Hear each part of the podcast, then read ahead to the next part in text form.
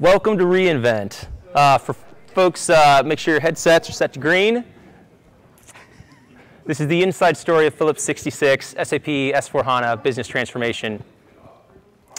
The uh, human brain is a funny thing. We place an inordinate amount of weight on primacy and recency, which basically is what you hear first and what you hear last. So for public speeches, this means that the audience uh, makes considerable judgments about a presentation in the first 30 to 60 seconds. So I have about 45 more seconds to tell you why you should care about what John and I have to say before it becomes inexorably harder uh, for you to change your opinion. So first thing is up, the project. That's why you're here. Phillips 66 spent a large investment of time and money over the last two years on a project totally revamping their business processes to convert them to use SAP S4HANA. They went live October 1st, and it's not an exaggeration to say that it was wildly successful, which was a stipulation for us to even have this talk here today. They join the ranks of thousands of uh, customers currently running their SAP workloads on AWS, with hundreds of those customers being enterprise. We thought that it would be refreshing uh, to hear some stories from the trenches, some gotchas, some lessons learned, and some things that we have planned for P66 in the future. Some of those will be SAP related, some of those will be AWS related, and some of those are just things that happen on a business transformation pro project um, where you know, the entire business is on the line uh, uh, for this thing to be successful. One thing I will mention is that this is a 300 level session, so uh, we're going to go through a fair amount of uh, executive level talks at the beginning, and then for all my nerds in the back, uh, wait to hear the end, and we will absolutely have some uh, nuggets, some lessons learned for you to uh, take back to your existing projects. My name is Brian Griffin. Uh, I'm with the SAP on AWS Global Specialty Practice, which is part of our professional services organization. And for the past four and a half years, uh, I've had the privilege of working with our largest SAP on AWS customers and some of the largest SAP projects on the planet. Some of these are customers that you have heard of. They're public references for us. Great examples are Kellogg's, uh, Compass Group, Cardinal Health, Swire Beverages, and of course now Phillips 66. Uh, joined with me today on stage is John Zella from Phillips 66. Could you please tell us a little about yourself and uh, a little bit about the project? Sure. Thank you.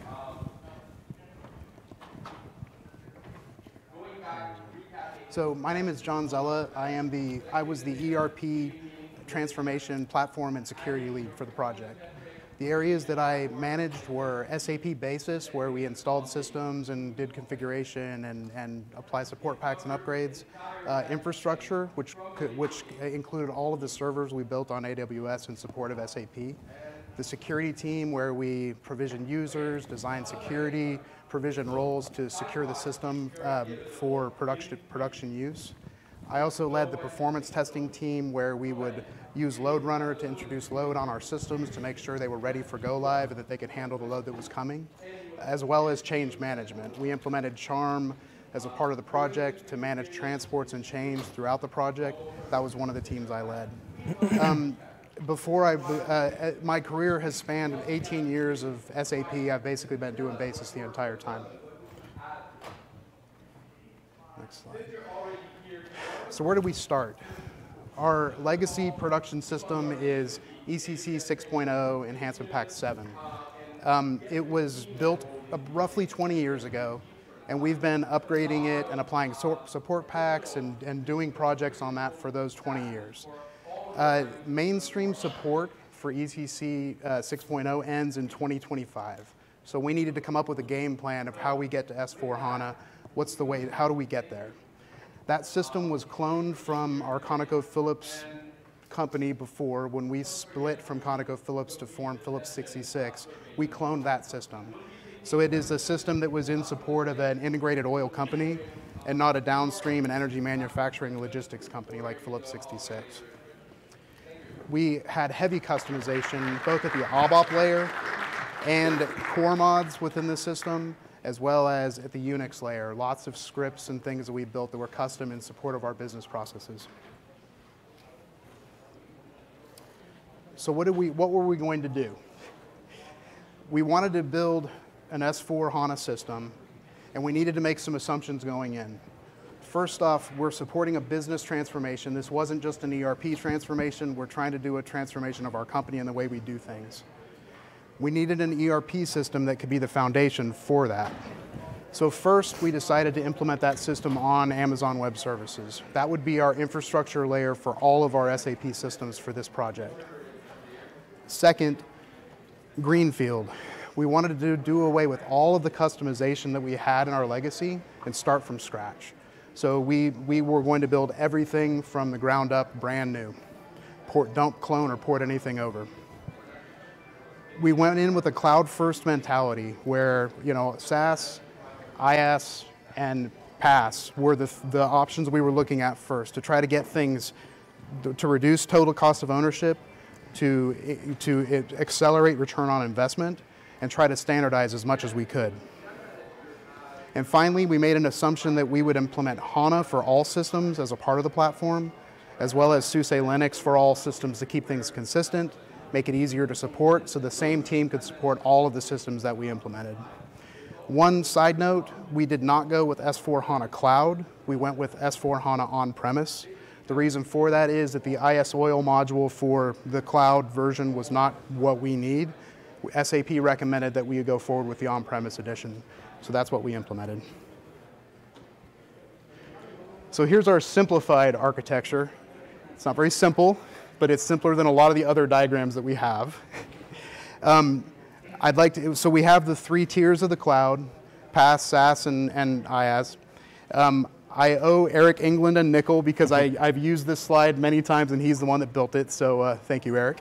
Um, so we, we start with the SaaS layer of this three-tier architecture. Um, Success Factors is the one we've implemented. Ariba and Fieldglass are just, just ideas. We haven't implemented those yet. We have implemented some tax, um, some tax SaaS solutions as well as a part of this project. In the upper left corner is the PaaS, and there we, we're using SAP Cloud Platform. So we're using it primarily as a development tool, but also for some cloud-based integration scenarios. The um, and we hope to use that more going forward, but that's how much we got with the first release. And finally, at the bottom, the infrastructure as a service. That's AWS. So that's where we built all of our on-premise systems. And you can see here, there's a lot of them. We built our entire ecosystem, what we had in legacy, and anything new that we needed for this new release in, in Amazon Web Services. So here's a little bit more information about the systems we implemented. First, the core S4 HANA. It's the 1709 edition because that's what was out when we started the project. That's where we, we implemented core finance and central finance. We used central finance to merge and consolidate our financial systems between legacy and project system or the new system. The hydrocarbon value chain is an, is a, is an investment we've made into our S4 HANA system that is, uh, supports our business processes end to end. We also implemented MDG to, to manage master data across all our systems. We had a custom solution for that in legacy. We want to go to standard, so we, we implemented MDG. Hire to retire moved to success factors. That's currently live as well. And then we went Fiori first. So we want everything to go through Fiori Gateway if we can, or through Fiori Launchpad if we can. And that's our, that's our going in assumption is that's our first, first check if we can do that. Commvault was, an, was a good ad for us because we needed a way to get backups to S3 on AWS. Commvault provides a solution to help us do that. So we, we, we, our IT department was implementing Commvault. We took advantage of that for HANA. And finally, uh, Solution Manager. That's a key because there's a lot of functionality in Solution Manager you can use to manage your systems. We monitor there, we do charm there or change management. We're also looking at dashboards. We have some built, we need more, but we try to use Solution Manager as a cockpit to maintain and manage our systems. So why do we go with AWS? First off, we already had a relationship with AWS. We had a, um, an effort to move applications to the cloud. AWS was one of the options that we had selected for our, our initial um, move, uh, movement to cloud. The the, we knew that the pieces were in place for us. We had a production VPC, a non-prod VPC, the accounts that were needed to be tied to our organization. We had the pieces in place to make it work. We also had history with them with, at our leadership level, good relationships with AWS. We wanted to pick a leader, someone who had a lot of experience with SAP implementations because this is our most critical app and we want it to be stable, we want it to be successful. And also the security of it. We, we have special requirements around encryption, uh, data encryption at rest, things like that. It, AWS supports all the things we need, so it, it met all our requirements. Here's, a, here's a, just an image of how many customers AWS supports with SAP.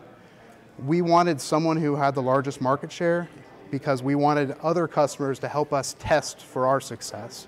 We want, it, we want to, the learnings that AWS and other customers get, we want to benefit from that. So we picked, we picked the, the market leader so that we could have success for ourselves. Absolutely. Uh, and this is uh, hot off the press. Literally 25 minutes ago, we just published a blog.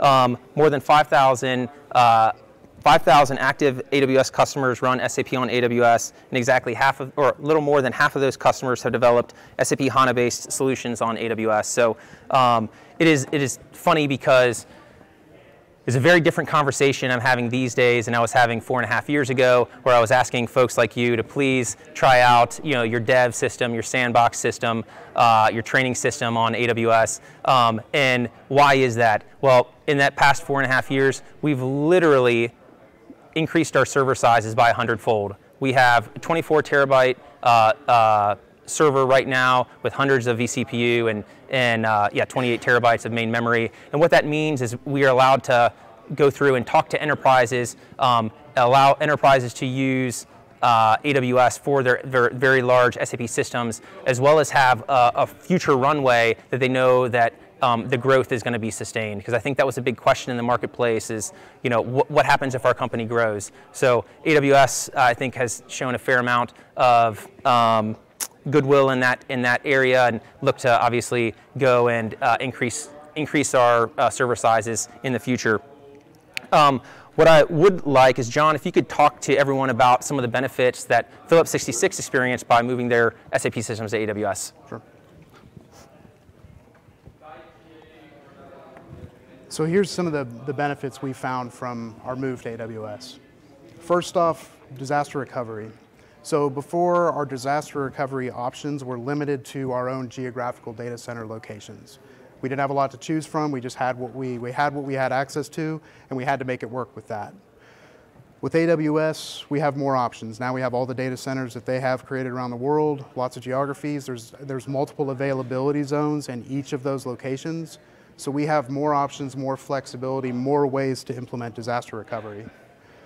Another added benefit of that is that, you know, like most companies, if you own a data center, it's probably close to where your offices are located. So if you had a disaster that occurred at that location, you could impact your workforce who would be there to help you recover your systems.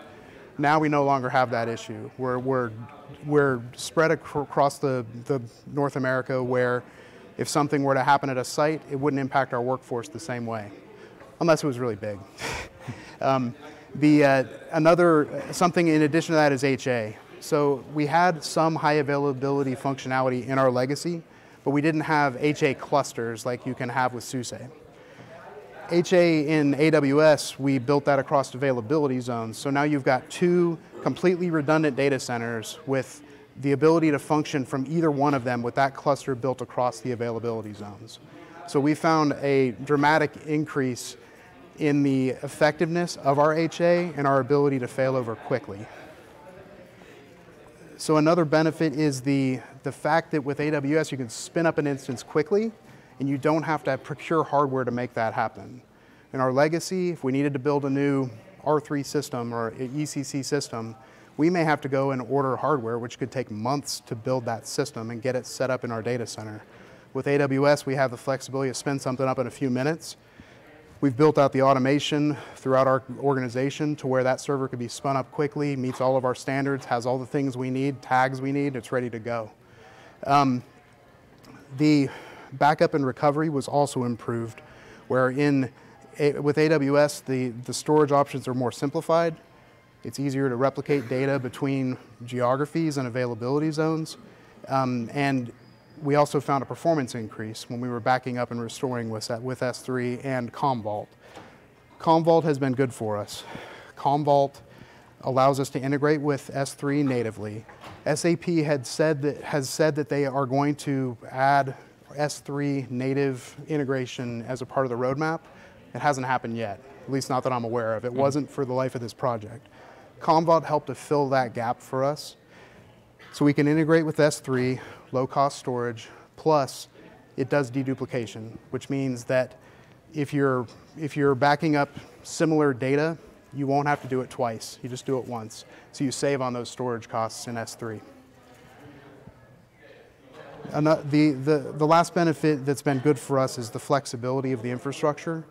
We used the ability to spin up a larger instance or to spin up an additional instance on the fly multiple times.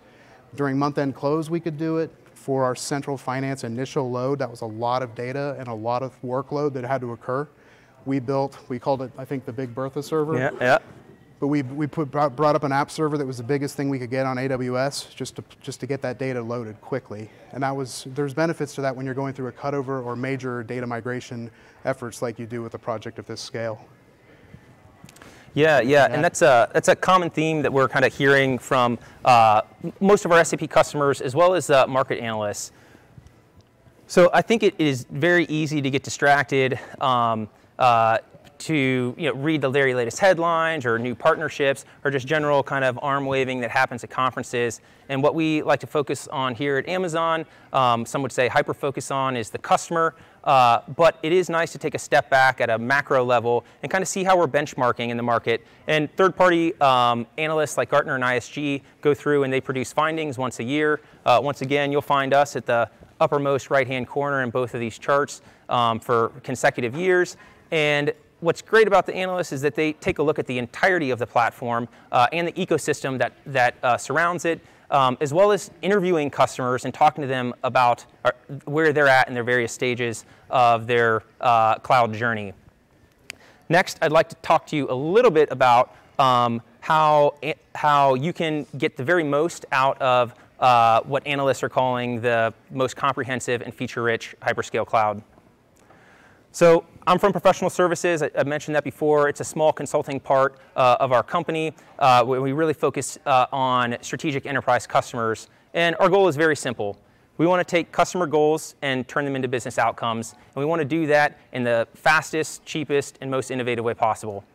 And if we do that, then customers are happy and they continue using our services. And then we take the revenue from those services and we pour it back into the platform uh, to add new features that uh, customers have asked for that are either going to make their day uh, more, their daily work more simple um, or just in general more enjoyable. And then that delights customers. And then we around and around we go with this kind of virtuous cycle.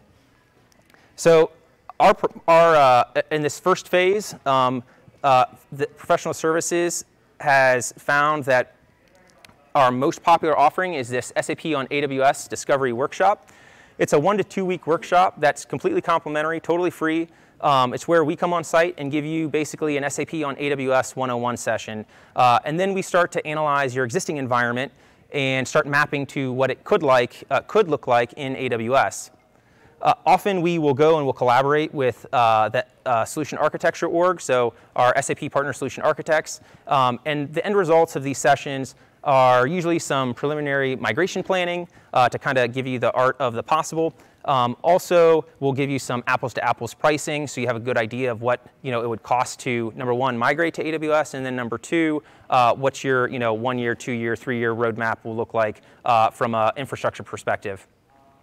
In the next phase, is the launch phase, um, we're often asked for help on migrating systems, or how are we going to set up systems for uh, high, availability, high availability and disaster recovery. And that's what professional services uh, is. We are, we are the how part of the organization. Um, so there are various third-party and SAP native products to go through and do that. Um, our team is intimately familiar with uh, how to set up HA uh, and DR um, with uh, a bevy of those products. Also, um, we will help customers in recommending and implementing the various solutions uh, for different databases and operating systems. And then the scale phase is usually where we're asked by customers uh, to make sure that their systems are ready for go live. Uh, we have a go live assessment check, um, which is quite popular. and it allows stakeholders to understand where there are areas for opportunity um, or potential red flags that they need to go and address before they decide to actually go live. And I'd say in the last four and a half years, I've yet to come across uh, uh, an engagement where this report didn't go and highlight some, some major findings, um, so some significant room for improvement, no matter the SI, GSI, or the customer implementing it. Now, the good news is almost all of these items can be addressed fairly quickly because of the flexibility of the platform. Um, but for the ones that can't, companies are still quite happy that they decided to go down this route because they're able to you know, use this as a fail-safe, a, a canary in the coal mine, if you will, and um, we will then go on and uh, map out a, a, remediation plan and you know, a get to green plan. And last but not least is the SAP on AWS Resident Architect um, or multiple resident architects. This is what Phillips 66 did. Um, it allowed us to encompass all of the offerings that we just talked about, um, as well as go and work on specialized operational automation projects. So uh, this particular role is not only very technical, but can also be quite strategic. Um, it's very normal for us to be asked to be part of executive steering committees of an existing customer, or at a minimum, uh, have, a, have a regular cadence with, uh, with leadership for consultant, the consulting leadership on site or the client itself. So let's talk a little bit about some of the automation that we did at Phillips 66. Uh, if you're not aware, we have something called the SAP HANA Quick Start, which is an easy way to deploy infrastructure as code on AWS. Uh, there are about 36 fields to fill out, and in these fields you can put items like your system password, your S3 bucket, where the software is stored, the system name that you want, virtual IP address, system number, host name, all that good stuff, all right? Um, basically all the customizations of what you want your system to look like in AWS. And once you fill out those fields and submit it to CloudFormation, uh, behind the scenes, a JSON or YAML file is created and it's submitted to the CloudFormation service and the build process begins. Uh, we customized this for Phillips 66 uh, to be integrated with ServiceNow, which is their ITSM uh, component, and uh, it allows it so the building of infrastructure is truly a self-service feature the project team members can enter values into the ServiceNow via drop down. So you have allowable values, so you, so you can't just request anything. Uh, they're pre-approved values. They'll put in they'll put into ServiceNow, and ServiceNow will then deliver a payload to CloudFormation, and uh, uh, the build process starts. All, that means that all SAP build processes then are managed as infrastructure as code, which then uh, makes it so any required changes in the future to the operating system or the database uh, is all handled through the exact same CI/CD pipeline. Less than 20 minutes later, we have the architecture that you see on this screen, a fully productive, uh, pr fully production-ready uh, HANA HA architecture.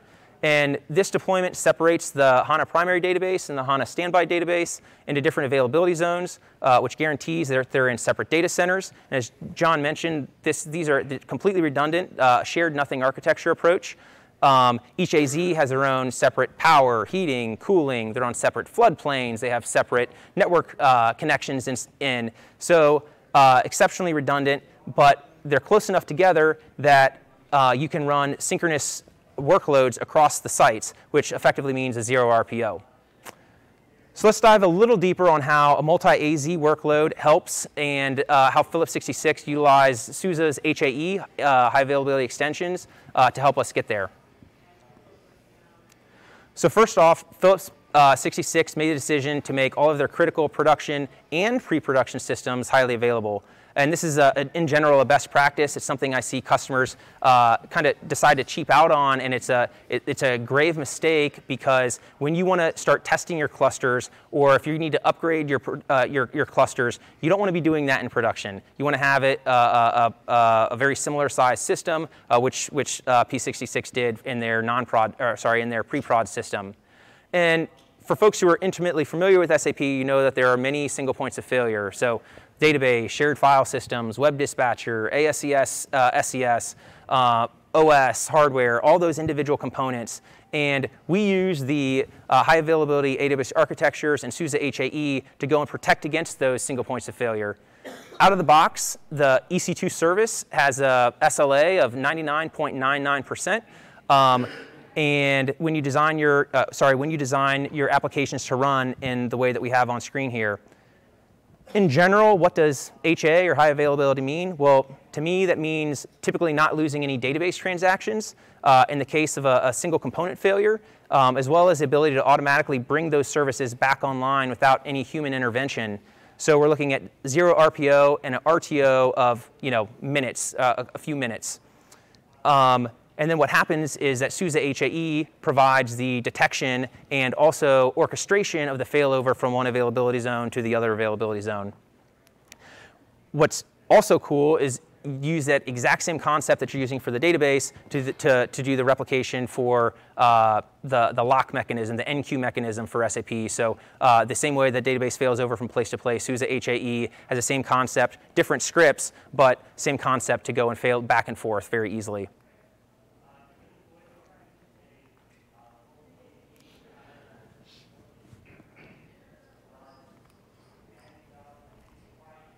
Sorry. Okay. Let's talk a little bit about lessons learned. Now, I'm not going to go through and talk to you about the setup of how to set up HAE uh, for two reasons. Number one, there's a comprehensive guide that'll walk you step by step on how to do it. And number two, the HANA Quick Start out of the box will set up your database in a cluster format just like this. Um, and what I have up on the screen here is that uh, uh, some cluster values that we worked with SUSE to go and implement um, that is a little different than their guide. Uh, something that we found out on this project. So uh, what you need to know is the cluster is constantly checking to see if it's healthy or not, and it does this by sending tokens between the nodes. And the token value is the time it will take to receive a token um, once, it's, once it's been sent. So I think right there you see uh, the default value was 5,000, uh, which is five seconds and the token retransmits were six. And this means that the cluster would send uh, six tokens over the span of that five seconds. And if any of those tokens are received, that means the cluster is considered healthy.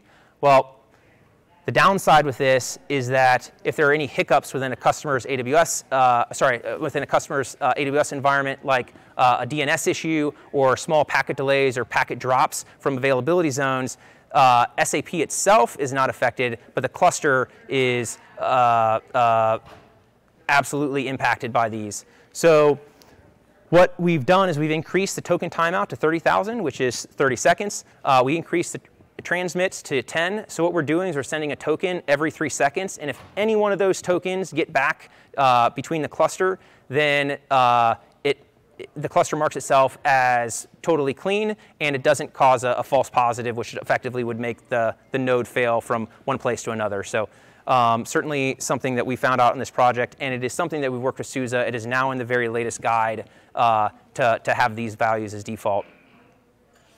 The next part that we learned is that you always want to make sure you update the very latest SUSE cluster packages. Uh, we we kind of found some edge cases on this project just because of the size and the scale that was running. Um, and we communicated with SUSE, we need to have these particular bugs squashed. They're able to go and do that very quickly. I think we updated our SUSE packages two or three times in the project. Uh, so you always want to make sure those are updated because they're taking care of some known bugs. And if you ever want to just update the SUSE uh, HAE packages, you want to run that command right there. It'll just touch uh, HAE. It won't touch the other SUSE packages. Uh, only caveat there is you want to make sure your cluster is in maintenance mode. Uh, you don't want the cluster up and running when you do this, or that could cause a, uh, uh, a false positive. Let's talk a little bit more about HA. So uh, this timeout that you see here, the value was originally 150 seconds. You want to set that to 900 seconds. and this is to prevent the likelihood of an incorrect STONITH status.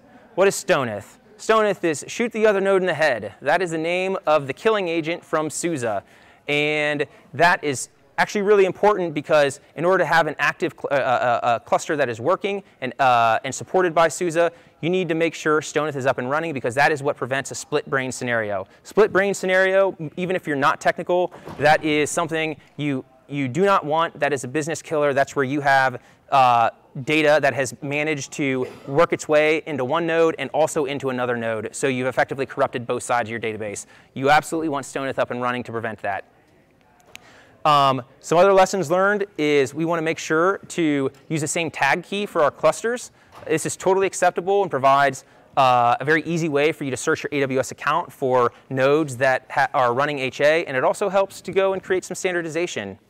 We also like to keep our cluster configuration load files um, in a very easily and accessible place like the local operating system, but then we back that up to S3. And the reason why we do that is because sometimes the cluster will get into a state where it, it's kind of wonky and it usually happens because there's been some sort of uh, human interaction to the cluster. Maybe, maybe someone uh, didn't fail it over properly. And honestly, it's way easier just to go through and clear the cluster configuration out and load these files from scratch. It takes about 10 seconds to load these files, and it'll make your cluster go back to the green status. Um, and what we always say is that success in a crisis comes from success in the process. What we mean by that is you have to test these clusters. You test them with all the given scenarios that are in the guide. I think there's like seven or eight scenarios that are in the guide. And setting up the cluster is one skill set, but understanding how the cluster fails over in responses to different types of uh, failure scenarios is, is really, really important. And obviously, also really important is how to get the cluster back the way you want it after it has failed over. And the only way you're going to do that is practice and documentation. So a few more lessons learned around system builds. First, follow the AWS recommendations. There's best practices that are documented on, I think it's AWS website. Mm -hmm. But there, you want to make sure you're using the right storage for the right file systems. There's a lot of recommendations. Use them. They're, they're helpful and they really will, will get you there faster if you, than having to go back and remediate things. Related to that, run the hardware configuration check tool that comes with HANA. It will basically scan the server for you and tell you everything that's not right and you, it will help you find those performance tweaks and tunes that you can do. Um, run it early. Find out what your laundry list of improvements is and, and start making those changes. Also look for EBS volumes that are over one terabyte. If you have an EBS volume that's that large, you may need to stripe it to, optimi to optimize your performance. I've talked about this previously, but Commvault Currently, HANA does not have native integration with S3.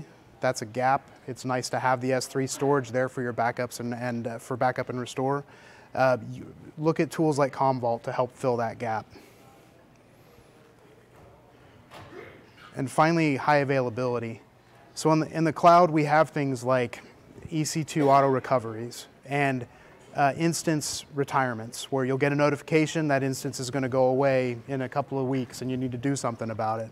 If you don't have high availability, there's not much you can do other than taking an outage of your system.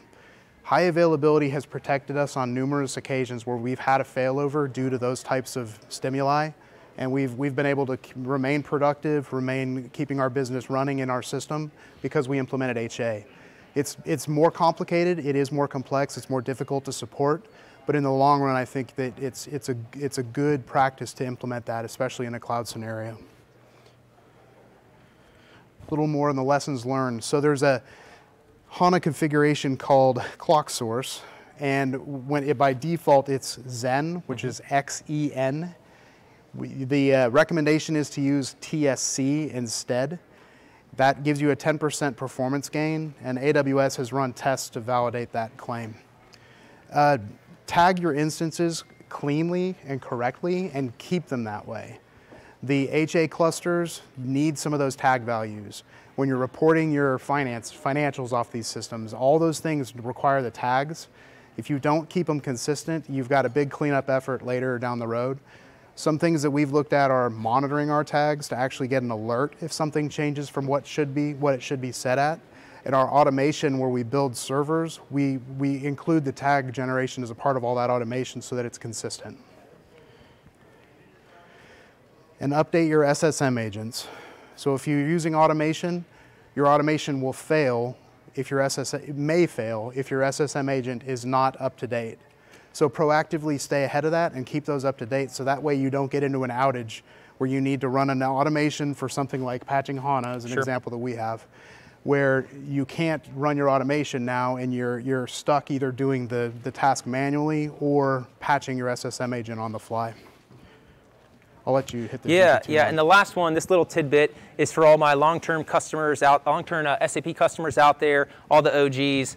Uh, you may or may not be aware that the GP2 default uh, throughput changed from 128 megabytes a second to 250 megabytes a second right around this time last year. Uh, 100% free, but that was for all new GP2 volumes um, that, were, that were being launched. So for folks who, like Phillips 66, who had launched a pretty significant environment, uh, we needed to go and, and, take advantage of that new speed increase. we thought a particularly elegant way to solve that problem uh, was to modify the volume slightly. So what we did is we modified the volume from standard uh, GP2 to IO1.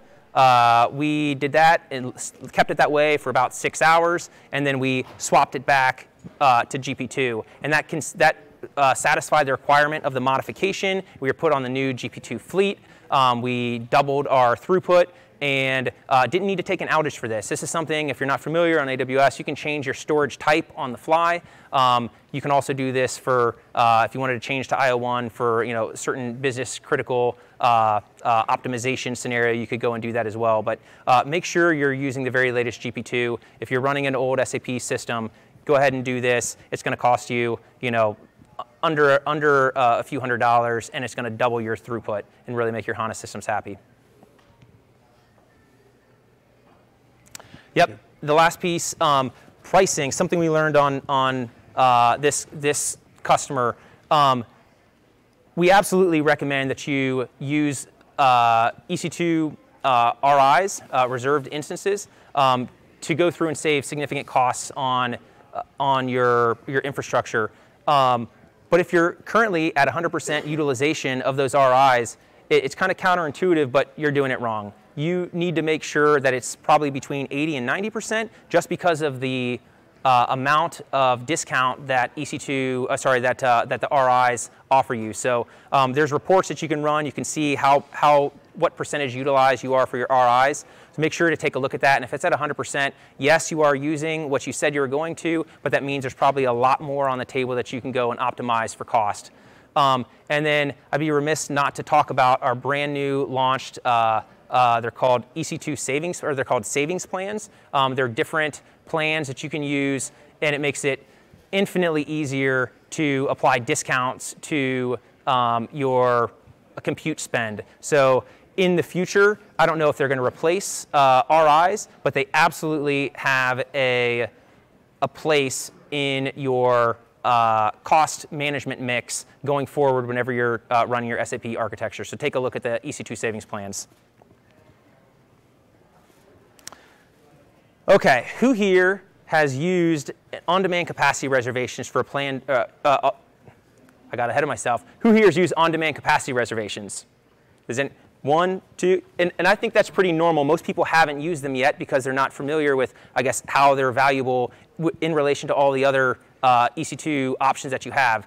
What we found for SAP, there's at least two scenarios where this has been a, a huge lifesaver. And one of those things is for planned maintenance windows. So if you know you're going to take an outage, so for example, P66, we were constantly increasing the server size whenever we needed to have uh, the CFIN initial load. I think the first time we ran it, we uh, first time we ran it, the, the CFIN initial lo load took over 12 hours. We could either go and try to refactor the code, or we could just make the servers bigger. So we made the servers bigger because it was so easy. We made them 12 times larger than they normally were, and the downside of that is when you're going from a, a server that there might be a, a, huge capacity of servers, R5 2XLs, for example, and you start going to a server type that is a little more rare, the R5 24XLs, the ones that are absolutely massive. Um, if you're changing a, a, large number of those servers all at once and you need them in one very specific availability zone, there is a situation that you could run into called ICE. Has anyone had an ICE error? from time to time, right? We, we, usually don't talk a lot about it, but it's important for SAP customers to know about it. ICE stands for insufficient capacity error, meaning at that point in time, uh, the server type that you're requesting is, not available, and usually you're like, oh, wait an hour or wait, you know, 10 minutes or whatever, and it'll likely be available. It doesn't happen very much on the platform, but for an SAP system, it's absolutely critical that you get the server type that you want. So when you use an on-demand capacity reservation, what you're doing is you're sending a signal to AWS that I want this particular server type at this particular time, and that way when we're in the middle of an outage window, the, the point in time we start the outage window, we can guarantee that that server is available in the account to be utilized. So that was a big, uh, big win. The other, other scenario that I was, uh, I, I, said there's two. The other scenario is something very similar. If you know that you have something like a, a month end or year end close, you know you're going to be spooling up a significant amount of new capacity, you use this on demand capacity reservation, again, to send a signal into AWS that you would like this amount of infrastructure of this particular type uh, to be available, and they'll make sure that that happens. Another thing that we found out uh, when you're doing things at scale, it's a lot harder, uh, which is not that, that big of a finding, but one thing I think people get used to is clicking around in the uh, console to change an instance type. It's only four clicks to change an instance type from one, from one server to another server, okay?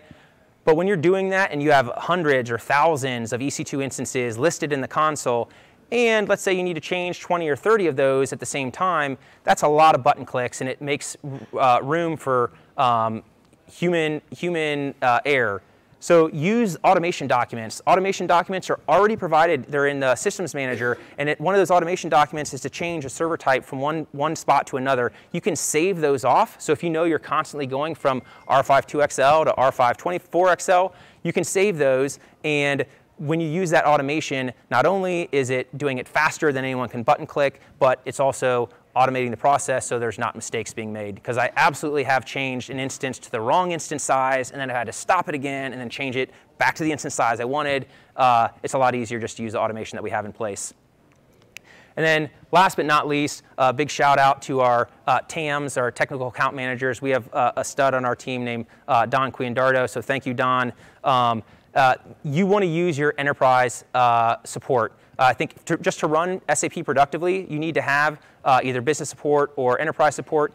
Enterprise support is that warm blanket at night. They are there to answer all levels of technical questions, and we absolutely used uh, enterprise support. So whenever we'd have planned maintenance windows or things like that, our TAM would hop on the call with us just to, just to be there and make sure that everything was running smoothly.